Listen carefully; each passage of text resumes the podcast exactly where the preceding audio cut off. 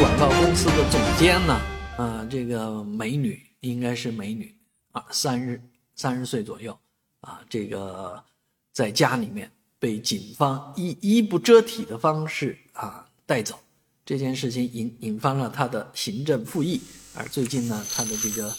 事件嗯被接接入这个网上啊，其实这是一件私事，但是呢，呃，却引发了公众的广泛注目，就因为衣不蔽体。那首先呢，这位女士啊是广告公司的创意总监，呃，自己一个人租住在这个呃老老市区里面啊。那其实她她的这个租金也不贵，五千块钱左右。那能够在老市区城区里面租这样的房子呢，也就是一间而已。所以这个房子的这个呃很多走向啊，还是有一些问题的。啊，当然，他在院子门口是有一个单独的门，啊，可以直接进入自己家的。但是就这么蹊跷的事情呢，就是呃，今年夏天他的空调坏了，啊，他报修，啊，报修之后呢，这个电工啊，呃，持工具进入他的房间，啊，而他正好穿的不是很多，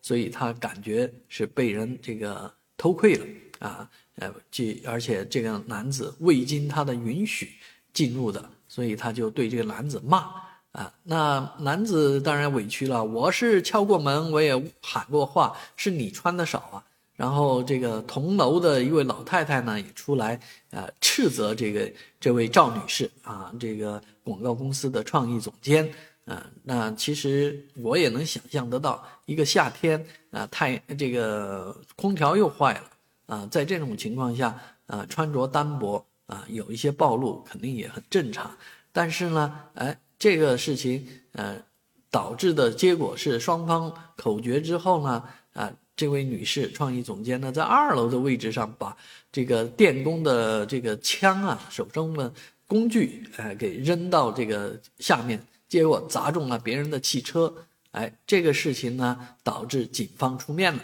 警方来的时候呢，呃，这位赵女士正在睡觉啊，完全没有穿衣服，所以呢，警方啊顺手拿了一块布，啊，稍微遮盖一下，就把他带走。是两两个男的警察和两个女的警察，一共四个人把他带走了。啊，那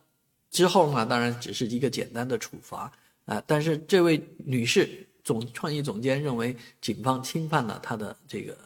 隐私权啊，所以申请行政复议。但是啊，徐汇区啊，人民政府不予啊受理啊。这件事情主要原因是大家认为啊，这位创意总监有